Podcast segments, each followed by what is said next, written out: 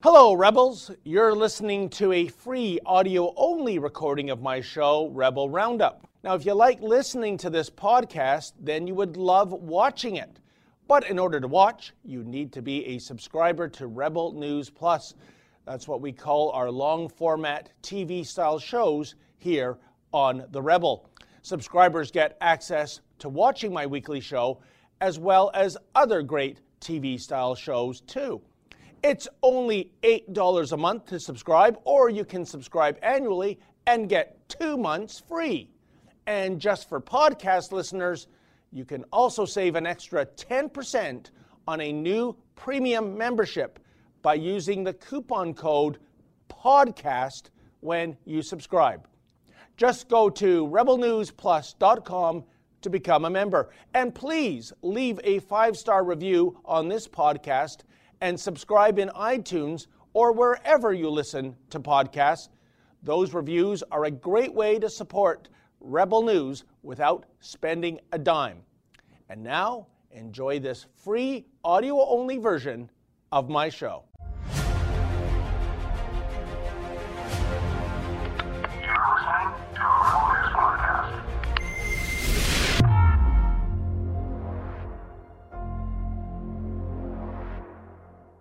Welcome to Rebel Roundup, ladies and gentlemen, and the rest of you, in which we look back at some of the very best commentaries of the week by your favorite rebels. I'm your host, David Menzies. Well, knock me down with a feather. The CBC heavily censors its website comment section to maintain its leftist narrative, and we have the proverbial proof in the pudding. Sheila Gunn Reid has all the nitty gritty. And activist Chris Elston was back in Montreal recently to protest the use of puberty blockers in children. The good news this time around, he wasn't pummeled by members of the ever tolerant, loving left who think it's a jolly good idea indeed for children to transition prior to puberty. Yanky Pollak has all the disturbing details. And letters, we get your letters, we get them every minute of every day, and you had plenty to say about one of my most recent tickets via law enforcement. You see, the Peterborough police charged yours truly for covering a protest back in that city in April. My crimes? Shaking hands and laughing? And no, folks, I'm not pulling your leg. Those are your rebels now. Let's round them up.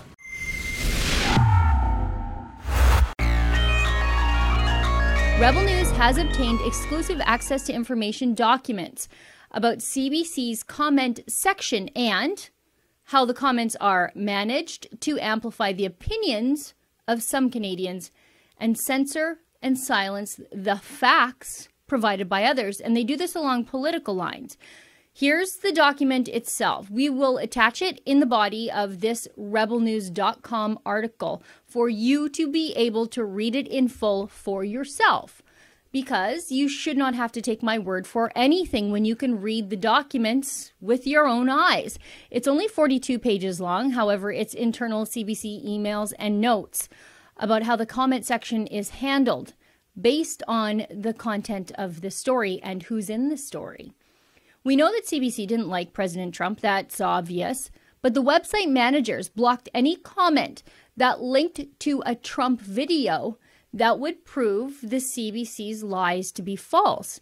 We'll get to that story in a second. We also first learned that CBC was very worried about controlling commenting on a Wendy Mesley story after she was suspended for repeatedly using the N word in CBC work meetings. Look at this on page one. It's pretty clear the CBC thinks that they can't have viewers asking about what horrible word Wendy Mesley used. Hi, Spencer, Press, and Irene. The moderation team is asking for guidance on audience attempts to speculate on what word was used. Now, further down, we can see that CBC didn't even cover the story of Wendy Mesley's suspension from the network on some of their own websites, particularly Radio Canada. Thanks, Pierre. To my knowledge, this story is not covered anywhere on Radio Canada's site or social, but Via Fura is ready if needed. Can you imagine the five alarm supernova fire that CBC would be consumed by for days if a conservative had said what Wendy Mesley did? But since she's one of them, they admit to not even reporting the story on Radio Canada. On page six, staff are seeking direction on controlling comments about the Capitol Hill riot. So let's not allow links to Trump videos, they said. So if CBC falsely reported that Trump incited the riot at the Capitol, commenters could not fact check the CBC in real time by providing a link to what the president actually said to the crowd that day. Well, your tax dollars hard at work yet again, folks. And if you ever suspected the fix was in when it came to the CBC's comment section, well, speculate no longer. Our FOI clearly reveals that the CBC comment section is either a one-sided cesspool of radical leftism or it doesn't exist at all depending on the story and the topic, of course. That's because CBC carefully moderates their comment section to spin their own progressive narrative. Gee, what a surprise. And joining me now regarding the latest egregious example of a state-funded broadcaster behaving badly is Sheila Gunn Reid. How you doing, Sheila? I'm great, David. Thanks for having me on the show. It is always a pleasure. So, Sheila, before we get into the nitty gritty here, I can already hear the apologists out there arguing hey, it's the CBC's own website. They can do what they want with their content, but that's not really true at all, is it? When they are receiving something like $1.5 billion, an involuntary $1.5 billion handout from Canadian taxpayers, we, the people, surely have some skin in the game, do we not? Yeah, well, you would think, since, you know, like we're paying for it, all of us pay for the CBC, but CBC is purposefully cutting, I would suggest one third to one half of Canadians right out of the comment section uh, because they don't conform to their li- liberal, loving uh, ideas over at the CBC. And it's not even just if you're conservative if it's if you are critical of the CBC. Now, normally those things go hand in hand, but not always. uh, or if you are fact checking the CBC on something you know to be wrong, they censored that too. And, you know, Sheila, there's two ways of looking at this. Either that they are so super thin skinned to criticism that they can't take any heat or they have a belief that, well, we control our narrative in our broadcasts and in our web content. Let us also control the narrative in the comment section so that the indoctrination process is complete. Well, and I think it's six of one, half a dozen of the other, but also it has another purpose. And I think it serves to make you feel like maybe you're the crazy one. It's a little bit of gaslighting. You know, if you are the only person posting in the CBC comment section, uh, no, pretty sure Trump didn't say that. Here's the link to what he actually said. And nobody else says, you're thinking, well, am I the crazy one? Why? But it isolates you so that you think that, well, I'm the fringe minority when that's not the case. They've just gone through and deleted everybody ahead of you who tried to fact check the CBC. So not only is it controlling the narrative and this sort of elitist idea that the mother corp knows best and you best not think for yourself or criticize them, but it also, you know, it, it socially isolates some of the people who have uh, opinions about the CBC about how terrible they are. And now we have it in black and white. We know that they do that. You know, and it's kind of you know, the big picture here, Sheila, when it comes to the left, when it comes to the progressives, there's no more room for debate or discussion anymore, is there? It's you. Here is the agenda. We all now march in lockstep. And if you don't, uh, well, you'll be canceled and you'll never be allowed back. Uh, is this what we're seeing here in a, uh, a micro situation with the way in which CBC runs its own website?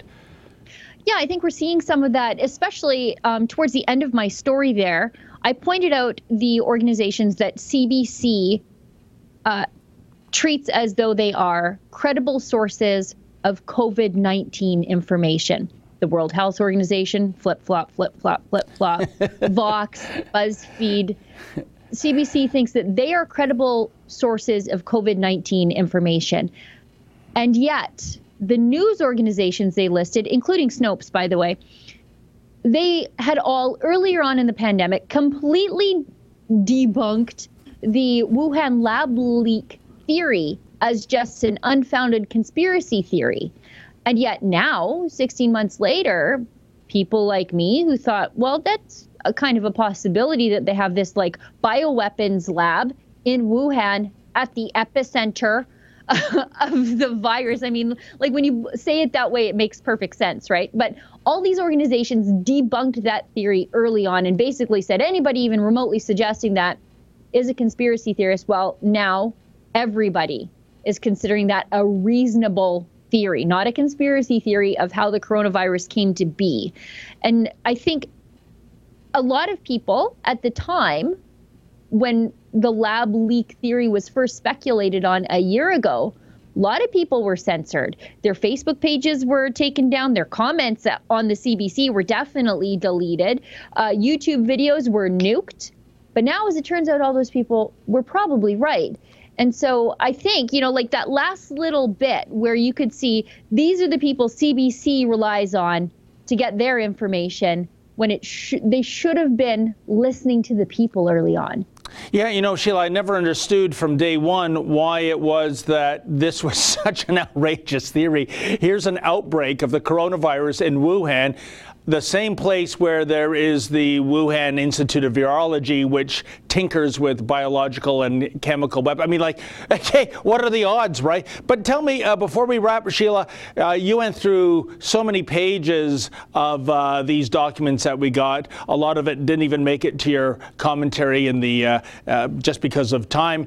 Um, is there anything else that you didn't report in your commentary that stood out as just really outrageous or ridiculous or thin skinned censorship when it comes to the CBC's comment section? Well, the things that I thought were outrageous, naturally, I put them in the story, like how CBC was censoring criticism of the CBC. And one of this, one of the, they wrote this whole entire story about how, you know, like trust in journalism is failing and please tell us how we can do better they literally asked for comments and then they censored the comments and closed the comment section. and they didn't do anything about fixing it. Like they didn't even think this is a kind of a crazy idea. They didn't do anything to fix it until a former CBC journalist whose name they redacted in the interest of I don't know, trust in journalism, he complained and then they're like, "Oh yeah, maybe maybe we're right." I also thought it was interesting that even if like if a black activist speculated on what word Wendy Mesley used in a staff meeting. It was the N word, by the way. But if people were speculating their comments were being deleted, and it didn't even it didn't matter. You could have been a prominent, high-profile black activist. CBC was nuking you. Unbelievable. Well, Sheila, we got to wrap it there. Maybe you and I should send in a suggestion to the CBC commentary page. What do you want to bet they'll delete it just based on name recognition alone of the comments writer? I wouldn't put it past them. Sheila, that was a great piece. Thank you so much.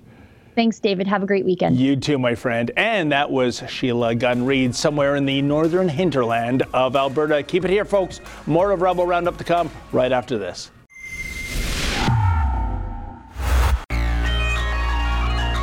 Yanky Pollak here reporting for Rebel News at the anti-Bill C6 rally in Montreal with Billboard Chris is in town.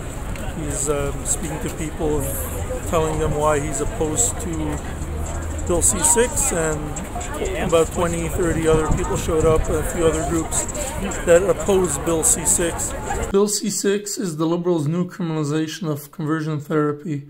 Parents groups and religious groups across the spectrum, from Catholics to evangelicals, say the law is so vague that it could criminalize mainstream Christian religious teachings as well as result in criminal charges to parents who seek out gender affirming therapies their children who experience gender dysphoria or confusion. Campaign Life calls it an assault on freedom, civil liberties, and Christianity itself. Let's speak with some of the people and see if uh, some people with opposing views or pro views want to speak to us and see what uh, what they have to say.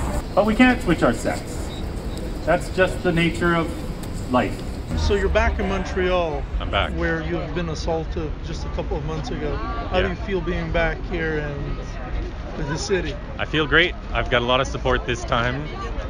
Um, I wasn't going to let these uh, gender terrorists intimidate me and stop me from coming back. So I'm super happy to be back here. I'm going to keep coming every three months or so because we have a giant issue affecting children all across this country where thousands of kids are being given what's called gender affirming care, which is a really nice sounding term for pharmaceutical intervention when they don't feel right in their bodies. We have children with a condition known as rapid onset gender dysphoria, primarily affecting girls these days, where they want to transition to boys. And instead of doing any talk therapy to get at the source of this dysphoria, they are fast tracked and given a drug called Lupron, which completely stops their body from going through puberty. So all of these very important biological processes won't occur. And then they're put on the opposite sex's hormones. So for girls, this is testosterone, for boys, it's estrogen. And oftentimes, these girls, when they're 14, 15, 16 years of age, are also getting double mastectomies, even without parental approval, because unethical doctors will do this as a mature minor for these kids. And we're sterilizing a generation of gender confused kids. And we need to put a stop to it because all of our studies show that about 90% of these kids, if they were allowed to go through puberty, their gender dysphoria would simply go away and they'd live healthy lives. But instead, we're turning them into lifelong medical patients and destroying their future sexual function, ability to have children, ability to breastfeed, all sorts of medical consequences. So I'm just here to tell the truth and to raise awareness because the media won't report on it, the government's pushing it, and the schools are now teaching our children that their gender is entirely dependent upon what stereotypes they like. If a girl is more stereotypically masculine, if she's a tomboy, if she wants to be a mechanic or have short hair or wear jeans, or is just simply unhappy with her body, uh, there's a whole bunch of girls that are now trying to transition to boys. And there's a social contagion going on. We have entire peer groups of girls transitioning. And we need to put a stop to this madness. Activist Chris Elston was in Montreal recently to protest the use of puberty blockers in children. This in itself was an act of bravery by Chris, given that just a couple of months ago, when Chris was previously in Montreal, he was brutally attacked by members of the ever tolerant, loving left ending up with a broken arm, no less. I guess if these ideologues can't adequately debate him, they simply resort to violence. And how pathetic is that? And joining me now from Montreal is Yanky Pollak, who covered the Elston demonstration. How are you doing there, Yanky? I'm doing good. What about Excellent. you? Very good, my friend. So, Yanky, I think what we are seeing right now in terms of so called trans activism is downright disturbing. This idea that minors can go through a process of changing their sex. Why is this being allowed? We have age restrictions on everything from buying lottery tickets and cigarettes to alcohol. How does anyone think this is a jolly good idea, this idea of children in their formative years going through a sex change procedure? I- I'm not sure, to be honest, but uh, the government thinks it's a good idea, and the government keeps pushing these ideologies. I'm not sure why, though. Um, but yeah, Chris was out there protesting it, and you know, some people passed by and agreed, and others passed by and they were just pointing fingers and just saying things. Nothing major happened, unlike uh, last time where he was beat, beaten up and got his arm broken. Nothing happened, thankfully, this time around. But yeah, it's the government uh, wants to allow kids to go through treatments that they don't need, and I'm not sure why. It's uh, it's mind-boggling that the government is okay with giving experimental drugs that are off-label to kids, uh, so they could stay on meds all their life. And, and, you know, Yanky, I, I, don't think it's just the government, too, because you see in academia, you see with uh, many members of the medical community and the uh, law community, there's this narrative that this is completely fine. And if you have a dissenting opinion, you are therefore a transphobe. But um, as Chris pointed out, look at the number, the disturbing number of uh, children, basically, in their formative years that have gone through this process and then basically suffer buyer's remorse. They want to switch back, and uh, they've had all kinds of debilitating uh, medicines and chemicals going into them. Why can't we have an open discussion? Why can't we say that perhaps this child it's not a girl trapped in a boy's body or a boy trapped in a girl's body, but someone going through a phase and maybe we should at least wait until they are adults for them to make such a life changing decision. Yeah, I, I agree. I, I have no issue with adults doing whatever they want. It's just why are you pushing little kids to change their life and do things when they don't even know what they want? They're just being told by adults what they want. And, you know, and, and these puberty blockers could leave life, lifelong. Um, could they usually do leave lifelong um, what's it called um, issues, um, lifelong medical issues for these kids. You know, if you want to change your sex or believe you're in the wrong body, that's fine. You could do it when you're 18. Go through all these things. You don't need to push little kids to go through these procedures that will harm them all their life if they grow up a bit older and realize that, oops, I made a mistake. Oh, 100% for something so important. And, you know, Yanky, I mean, my position, you know, when it comes to the trans issue is that, listen, if you want to get the surgery and take the chemicals and wear the other sex's clothing, I mean, we're a free country. You can do what you want. That's fine. But this idea of, uh, I guess, indoctrination that, you know, it's not only just a matter of acceptance and tolerance, but we must stand and give a standing ovation that this is so good. And I mean, we're looking at, globally speaking, the number of trans people, it's a percent of a percent of a percent.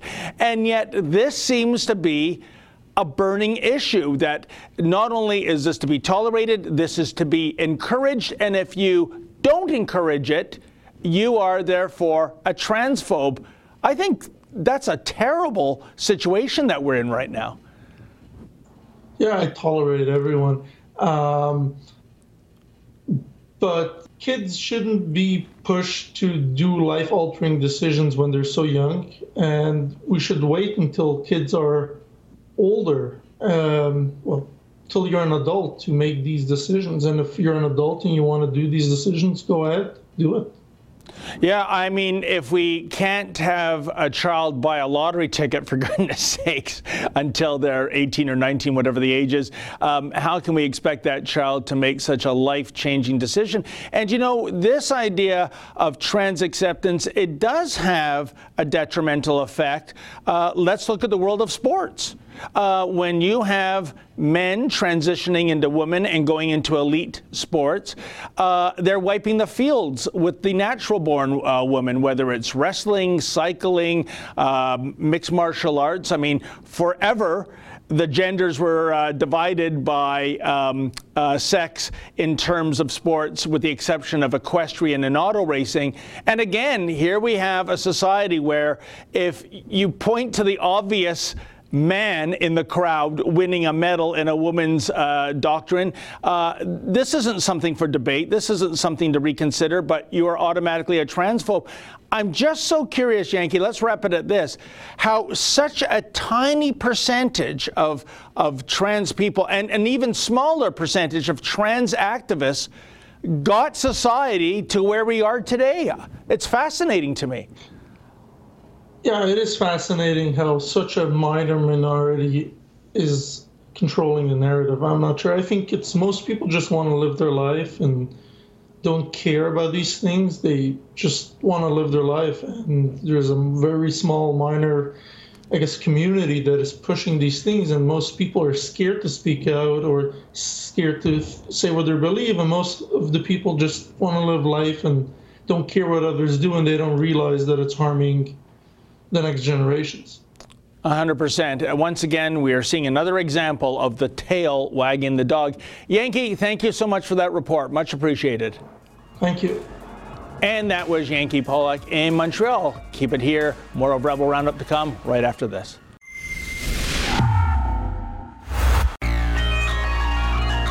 Folks, you might recall that last week I told you how I had been served with a summons by Peterborough Police for covering an anti lockdown protest in that city.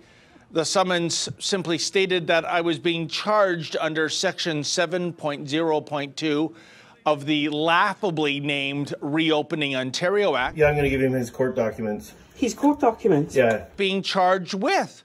After all, I was not the event's organizer, nor a speaker, nor even an attendee. I was just covering this peaceful protest as a journalist. That's not illegal. Well, not yet. Well, I just took delivery of the disclosure that the Peterborough Police Service is going to present in court against me later this month. Pages and pages of it, all about me and my actions that day. It read like a John Grisham thriller. So let's jump to the chase. The crime I committed on April 24th is that I shook hands with people. and they even have the photos to prove it. No, I swear, folks. Check out this excerpt. Quote, at 12:47 hours, Staff Sergeant McLean made note and observed Menzies approach and greet Mr. Maxime Bernier and shaking Mr. Bernier's hand, the two stood next to each other and engaged in a conversation. Neither person was wearing a mask or maintaining the required 2 meters physical distancing.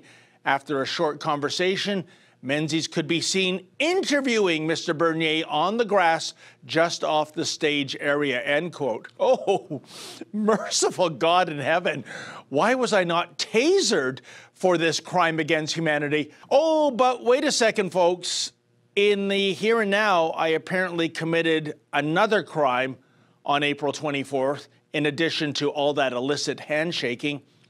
Here's the allegation, quote, one photo shows Menzies and Mr. Hillier standing next to each other. Both are laughing while Mr. Hillier has his left hand on Menzies' right shoulder. End quote. Oh my God! I laughed on that day. Oh, yeah, I laughed and I giggled and I guffawed. And naturally, the super serious Peterborough Police Service, well, they deem laughter to be sinister. Then again, folks, maybe the Peterborough cops are right about this laughter thingy.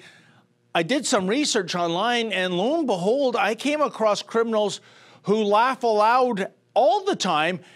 And these aren't just run of the mill criminals, these are supervillains. Check out the video evidence.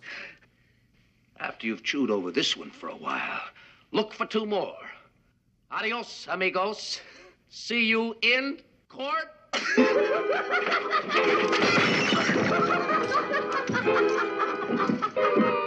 Oh my, Peterborough, Ontario is certainly no place for the likes of such laugh happy criminals as the Riddler or the Joker. Oh no, not with super serious Staff Sergeant Dan McLean on the prowl. This law enforcement humorless halfwit has a keen eye for any sort of merriment breaking out in Little Peterborough. And if McLean catches you having a good time, oh yes, there shall indeed be hell to pay. In any event, you had plenty to say about the Peterborough Police Service ticketing people for the heinous crimes of handshaking and ooh, laughing. You know, I almost can't believe I just said that. Frank G writes, Thank God you weren't a Christian pastor, then they would throw you in jail. You know what, Frank? I think you're right on the money, and sadly, there's nothing funny about that. Everseek writes, the government is going after their political rivals. That is more than obvious at this point.